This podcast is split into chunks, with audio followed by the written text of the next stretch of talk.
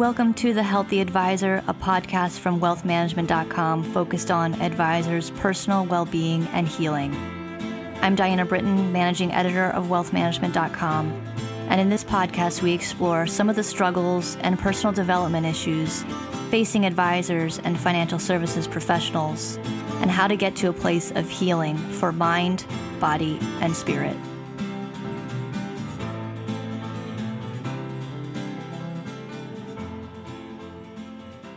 Hello, and welcome to the latest episode of the Healthy Advisor podcast. And thanks for joining us. As you may know, this is the podcast focused on financial advisor health and well being. And today's guest uh, definitely counts on that score. His name is Paul Peeler. He's a financial advisor with Integrated Financial Group in Atlanta. Paul, thank you for being on the podcast and welcome. Happy to be here. Thanks for having me. Yeah, so within his practice, Paul provides specialized planning support for serious mental illness caregivers and their families. He's going to discuss it today. Uh, but Paul also has his own personal story of caring for a family member with a serious mental illness. And, you know, that prompted him last year to launch the Preparedness Project, where he's set a goal of helping 500 families dealing with a serious mental illness in in getting financial planning and guidance. And we'll go into that in a minute but um, paul i wanted you to first you know tell us about uh, what happened in your personal life in 2015 sure. So in october of 2015 my wife uh, and i had just become empty nesters. Uh, our second child had just recently moved away to college and we were uh, just beginning that place in our lives that you know is always painted as very idyllic and peaceful and and and things of that nature. And without going into tremendous detail a close family member uh, suddenly spiraled into a severe mental health crisis. And uh, the reason i'm not going into tremendous detail is because that story is that individual's story to tell and not mine. And i really want to honor that for them. But mm-hmm. uh, this started a really a years long journey towards stabilization.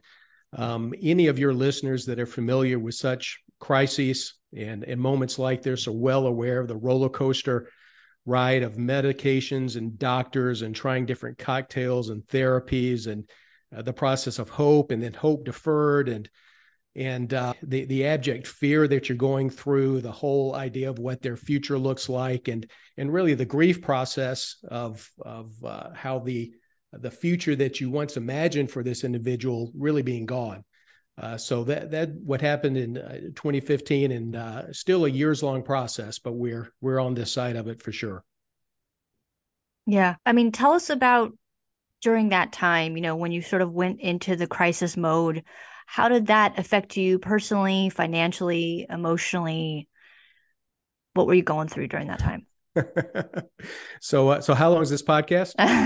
um, so let's let, let's take this one by one and and let's start with uh, the emotional part first and uh, uh, really there's i get question asked this question sometimes and and really emotionally uh, for me it was crippling it, it was uh, it was uh, abject terror abject fear anger grief um, the the emotions that I felt for at least a couple of years were were incredibly oppressive, and uh, I, I, had nightmares for over a year, and and actually it was the same nightmare over and over and over, at least uh, once or twice a month. And there were some days that I felt I, I just couldn't breathe. There was just so much weighing down on me at the time, and and again, anyone who's been in this situation can can relate to that. Um, financially, you know, while all the emotional stuff's going on, uh, financially, you're you're starting to write some big checks. What we call eh, the mental health system in our country is anything but. Um, but but navigating that healthcare within the walls of your you know in network provider list, you know, at best at best it's it's a laughable proposition. But but we tried and, and worked hard to do that, and I also realized that I needed to start figuring out how to write some big checks well into the future.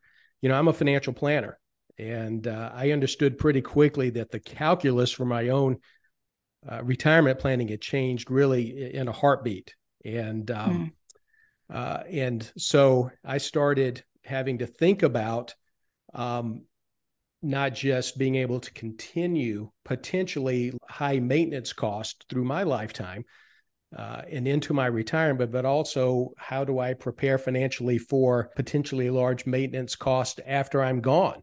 And uh, so here I am in my early 50s. I've I've planned on one uh, life plan in terms of financial plan, and then all of a sudden that changes and the the expense factor goes up dramatically. So it required some uh, some pretty significant refiguring and recalculating and uh, changing some things in in that nature. And then finally on the on the personal uh, side you know a couple of things. First of all i'm i'm not a am uh, not a real svelte guy to start with but i i uh, eat uh, in response to stress. So my mm. my weight ballooned and my my health suffered uh, but probably more importantly than that, both both my wife and I were processing uh, this situation and this crisis situation much differently and separately. Um, and I was uh, thinking through it in one way, and she was thinking through it in another. Thank goodness we were both on the same page, uh, but we were processing it, it differently.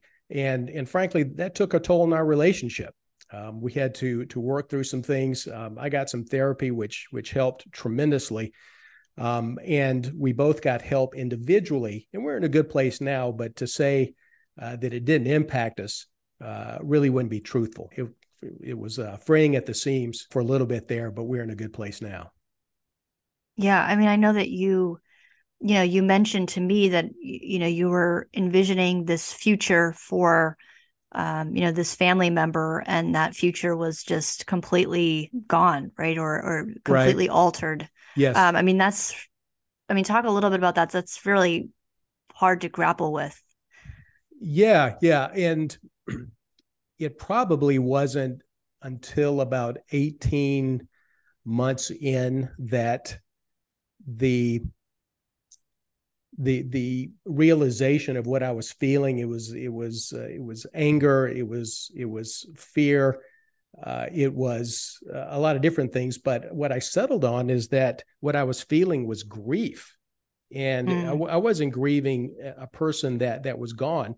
They're still here, wonderful, rich life, you know, great, great situation, but the the future that you envision with this person is no longer there, and no and no longer possible, frankly. And so um, so yeah, it, it was it, it was a, a, grieving process, and and that was when I came to that realization, it, it it startled me a little bit, and I was able to go in and do some you know reading literature about about grief and grief processing, and that helped me some. But yeah, it was very similar to any other grief process. Still still is in some ways. Yeah, talk talk to me a little bit about how you came out of that difficult you know the really crisis period and and how did therapy help you and other things? I know you mentioned um, i think that there was some kind of a support group for families in this situation that uh, helped you get through it as well. Sure sure. So um, initially um, my my wife and i uh, well we we realized we were incredibly ill equipped to to handle this situation. So we engaged in an organization called NAMI, uh, National Alliance for Mental Illness. They have local chapters. We were in a metro area, and the chapter that was close to us offered and continues to offer a, a class free of charge called Family to Family. And uh, this this particular class, it really didn't you know give any answers. What it did, it provided uh, really a map of the landscape um, so we we had a much better idea of what we were dealing with. So so the information was incredibly helpful, but also, uh, frankly, Diana, it was the the idea that we could talk to people in a similar situation, that mm-hmm. they would um, could we could look in their eyes and and and and we got that they understood what we were talking about Mm. and and that was you know for me and my my temperament my personality type that was that was very very helpful you know and in terms of you know coming out of that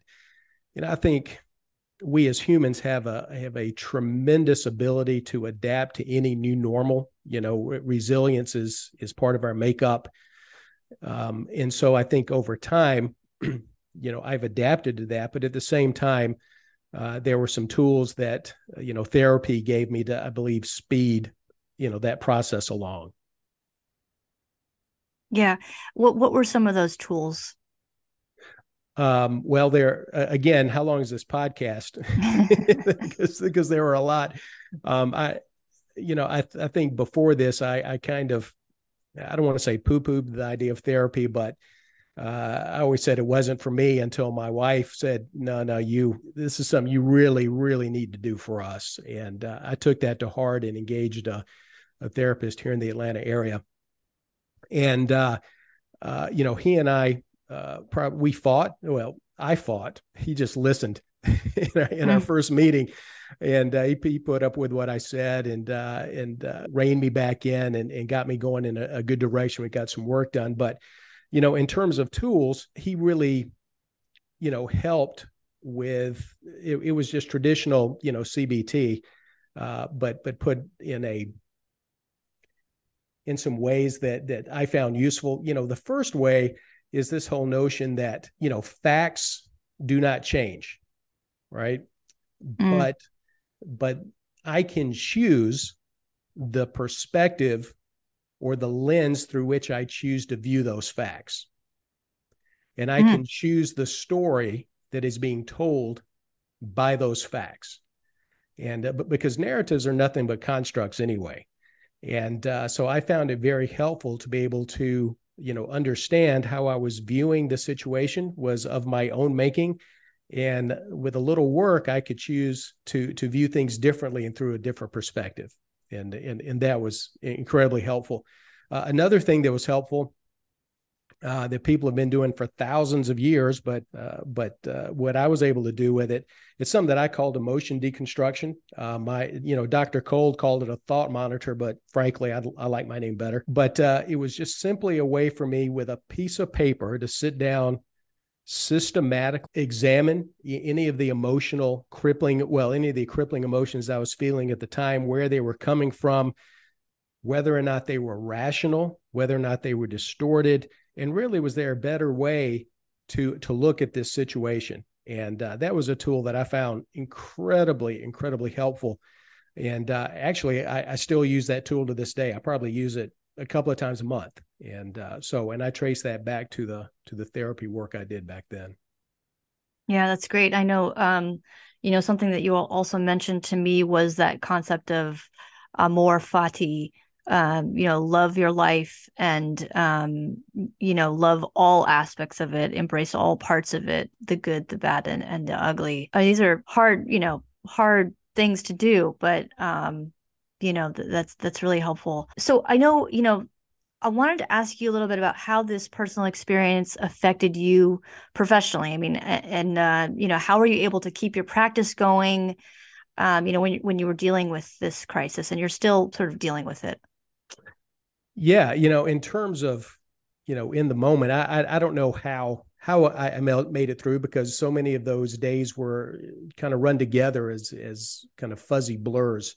Mm. Um, I, I, can tell you that you know there were some days, and again, your listeners can probably relate to this. There were some days that I would come into the office, and uh, I would leave six eight hours later, and I realized I hadn't done anything. It just it just sat in my chair and looked at my desk for hours. And mm. uh, luckily, uh, during and and I guess there was a little bit of depression in there. I never oh, yeah, got sure.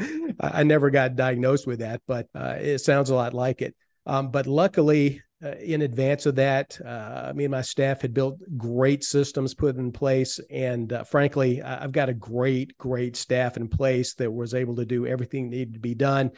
Uh, Jennifer, Kim, Bryce, if you're out there listening, you know what you did. And uh, they kept that business running for two or three years and and actually probably probably longer. And uh, i would really be remiss if um, if i uh, left out uh, mentioning don patrick. Uh, don is the longtime leader of integrated financial group and uh, was a great sounding board for years. And i would go in his office shut the door on tough days and you know he would just listen. He didn't have any answers. He didn't have anything he could do. He didn't have any experience in this. Yeah. Um, but uh, but as a leader, he listened and uh, commiserated and uh, and sat sat by me uh, while I was going through a hard time. So I greatly appreciate all those people. Mm.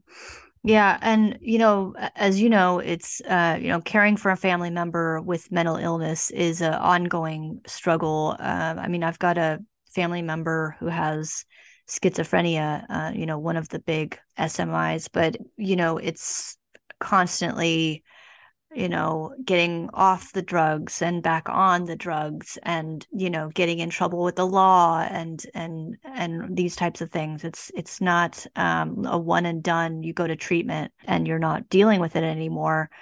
Uh, how do you cope with that? Just sort of that ongoing struggle? Right. So i was having a uh, conversation with someone as part of the preparedness project uh, a couple of weeks ago.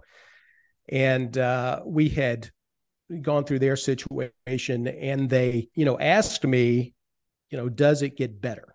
And you know and as a person on this side number one i'm not a mental health practitioner so i'm not in any role to give advice or any therapeutic advice or anything like that. So and also i couldn't tell them that things would get better or get worse with their particular loved one um, yeah. because you just don't know. But what i could tell them was this and I got a funny look. But what I told him was that I got happier the day I gave up hope. Mm. Now, that's counterintuitive in some ways. That's downright un-American.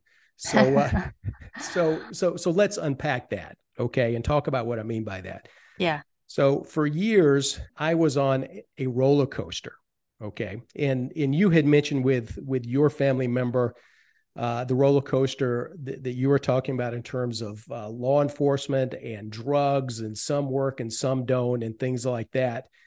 And, um, you know, and the mind latches on to whatever it can to, to give it hope you know for for the future so whenever a particular medication or a job or a therapy or doctor's appointment would go well what i would do is i would extrapolate that result far into the future and I would say, you know, things things are going well now, right? We are in good shape. We're on a good path now. And when the inevitable setback or episode were occur, I was crushed. I think in the beginning of this podcast, I talked about the roller coaster of hope that hope deferred. That's what I was referring to. Mm. So over time, I I learned that I was going to be much better off if I just took each day as it came. And I decided that each day, good or bad, was its own self contained unit. And if it was bad, I wouldn't extrapolate it out into the future. And if it was good, I wouldn't put extrapolate out in, that out into the future as well. So rather than have my hope in a future that I couldn't control, I just decided to take it day by day. Um, mm. And there were many days that I would get out of bed, sit up, put my feet on the floor, and I would tell myself, you know, Paul, I, I can't do this for another six months. But you know, I can do it today. Yeah. And and you know, you string enough of those days together, and pretty soon you got you got a month, and you string enough more enough uh, days together, you've got a few months, and pretty soon you're you're you're making your way through a, a difficult time. So that is how I cope. Uh, my loved one is uh, is in a good place now, but you you you never let down your guard uh, mm-hmm. because things can go sideways real quick. So I just choose to to take it day by day by day. That's a great point, and you know I know Paul has eh, also you know channeled his his energies, his emotions into helping families uh, that have uh, adults with with mental illness. Uh, in 2022, Paul launched the Preparedness Project, which is his effort to help uh, those folks and families receive a financial analysis and specific planning recommendations that can be implemented with their advisor of their choice. Uh, he does not offer this for free, as he believes that people value things more when they have skin in the game. Um, so the cost to participate is fifty dollars, uh, pretty nominal fee, and the fee is uh, will be donated to the National Alliance on Mental Illness, the nation's largest grassroots mental health organization. Um, Paul, tell us a little bit what motivated you to launch the Preparedness Project. Sure.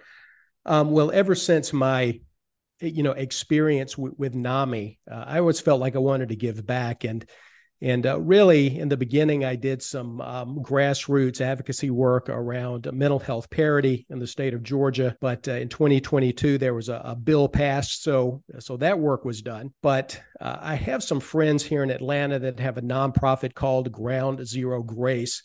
And uh, this particular nonprofit does renovation work, repair work, car- carpentry work for underserved individuals in, in Northeast Georgia. And I have no carpentry skills. Mm. As a matter of fact, people ask me to stay away from carpentry products. okay. they don't even want same me, here. they don't even want me holding the tools. You know what I mean? Um, yeah. But uh, for years, I would look at what they did. I thought it was so cool, and I said, I wish. And for years, I said, I wish I had skills like that that I could use to help people that are in such visceral need like that. And then through some conversations with other people what i realized that i had some an intersection of skills as well as life experiences that could be used really to serve uh, an underserved segment of our society. So with some sounding board discussions with the aforementioned uh, uh, don patrick as well as our um, uh, director advisor development at integrated andrews brown uh, th- that came, came up with the idea of the preparedness project. And so uh, essentially, what I did is formalized processes around some of the pro bono work that I was already doing and then uh, launched it uh, to the broader population. Yeah, it's great. Um, I mean, just some statistics, excuse me, about uh, the financial impact on caregivers. Um, you know, this is not necessarily specific to uh, caregivers to adults with uh, mental illness, but um, caregivers in general. 78% of family caregivers have out of pocket costs related to caregiving, spending on average nearly 20% of their personal income. And, um, you know, the economic and professional impact of caregiving is not equally distributed. About two thirds of male ca- caregivers report being employed while only a little over half of all female caregivers are employed. Further, female caregivers are more likely to have hourly positions, whereas salaried caregivers are more likely to be male. These trends are especially challenging since women are more likely than men to take on caregiving roles, and regardless of caregiving status, they earn less than men on average and are likely to have less retirement savings than men Women over 50 who leave the workforce to care for an aging parent are estimated to lose more than 324,000 in wages and retirement savings. And, you know, although we're not talking about leaving to take care of an aging parent, uh, you know, definitely some stark t- statistics there about uh, the financial impact. These are from the Rosalynn Carter Institute for Caregivers. Right. Um, but Paul, just can you talk a little bit about you know what are some of the unique needs of caregivers to uh, these families that you're working with? Sure. Um, so i've identified uh, seven dynamics that smi caregivers face and, and certainly these are not unique to um, to smi caregivers but they do represent a very uh, unique cocktail eh, you know as it were of the dynamics that they face. And I, I went through uh, these uh, pl- seven cha- planning challenges in an article I did last year. Um, but uh, you know, really, these seven dynamics are compressed timelines. Uh, for instance, what I face is here I am later in my life and later in my career, and all of a sudden I have to pivot in a very mm-hmm. short period of time. Um, increased expenses. Uh, you know, we talk about uh, people who haven't dealt with this may think insurance covers everything, and they would be uh, woefully, woefully um, uh, misinformed on that. Uh, the idea of multi multi-generational planning. You know, all of a sudden, uh, SMI caregivers uh, don't just have to worry about their retirement, but also have to make sure there's enough money left over after their passing to make sure that there are funds available to uh, to care you know, for their child, and also increased risk risk exposure. You know, we talk about long term care and things of that nature. Um, you know, you you're not in a situation where you can use up all of your money on your own care on you. There has to be money mm-hmm. left over, and things of that nature.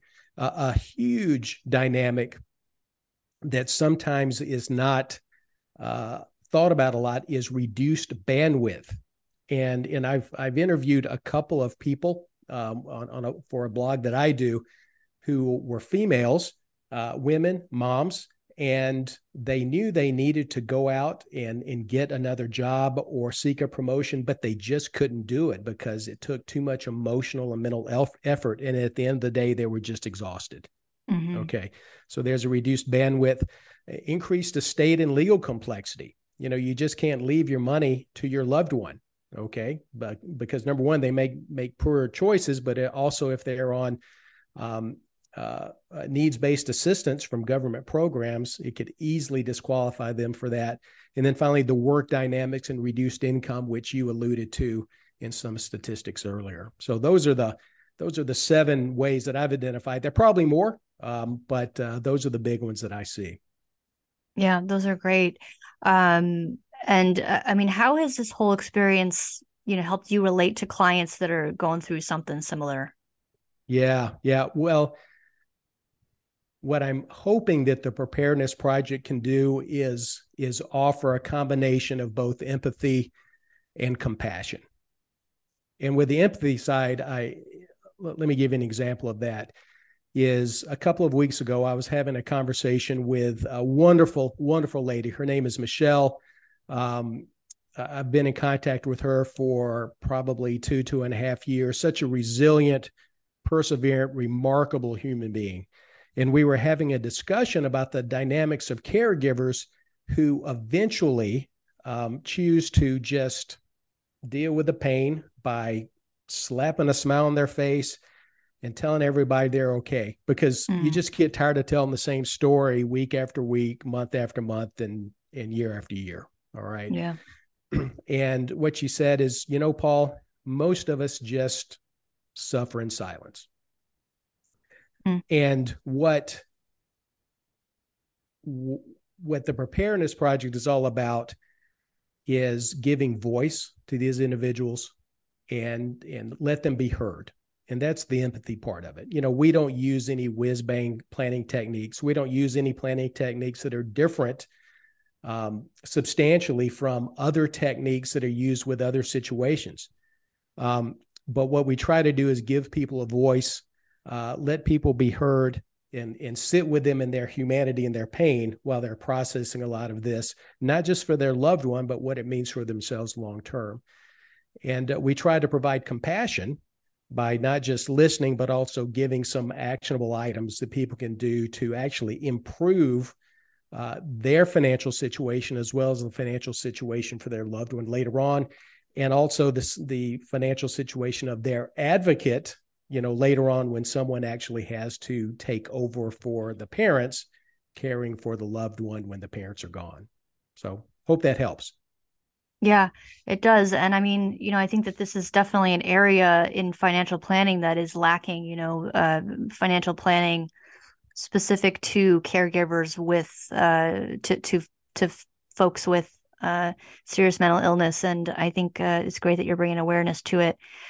Uh, well, I'm afraid we're just about out of time, but I'd like to thank my guest Paul Peeler uh, for being on the podcast and opening up here about his life. Paul, thank you so much. It's been a pleasure. Thanks for having me. If you'd like to reach out to Paul, you can reach him at p peeler at i-n-t-f-i-n-g-r-o-u-p dot com.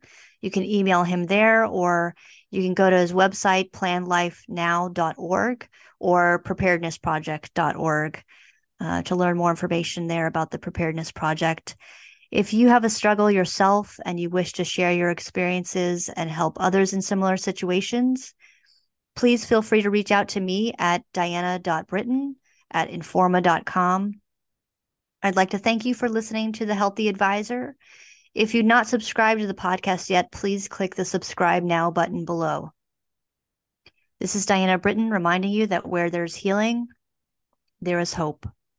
We'll see you next time.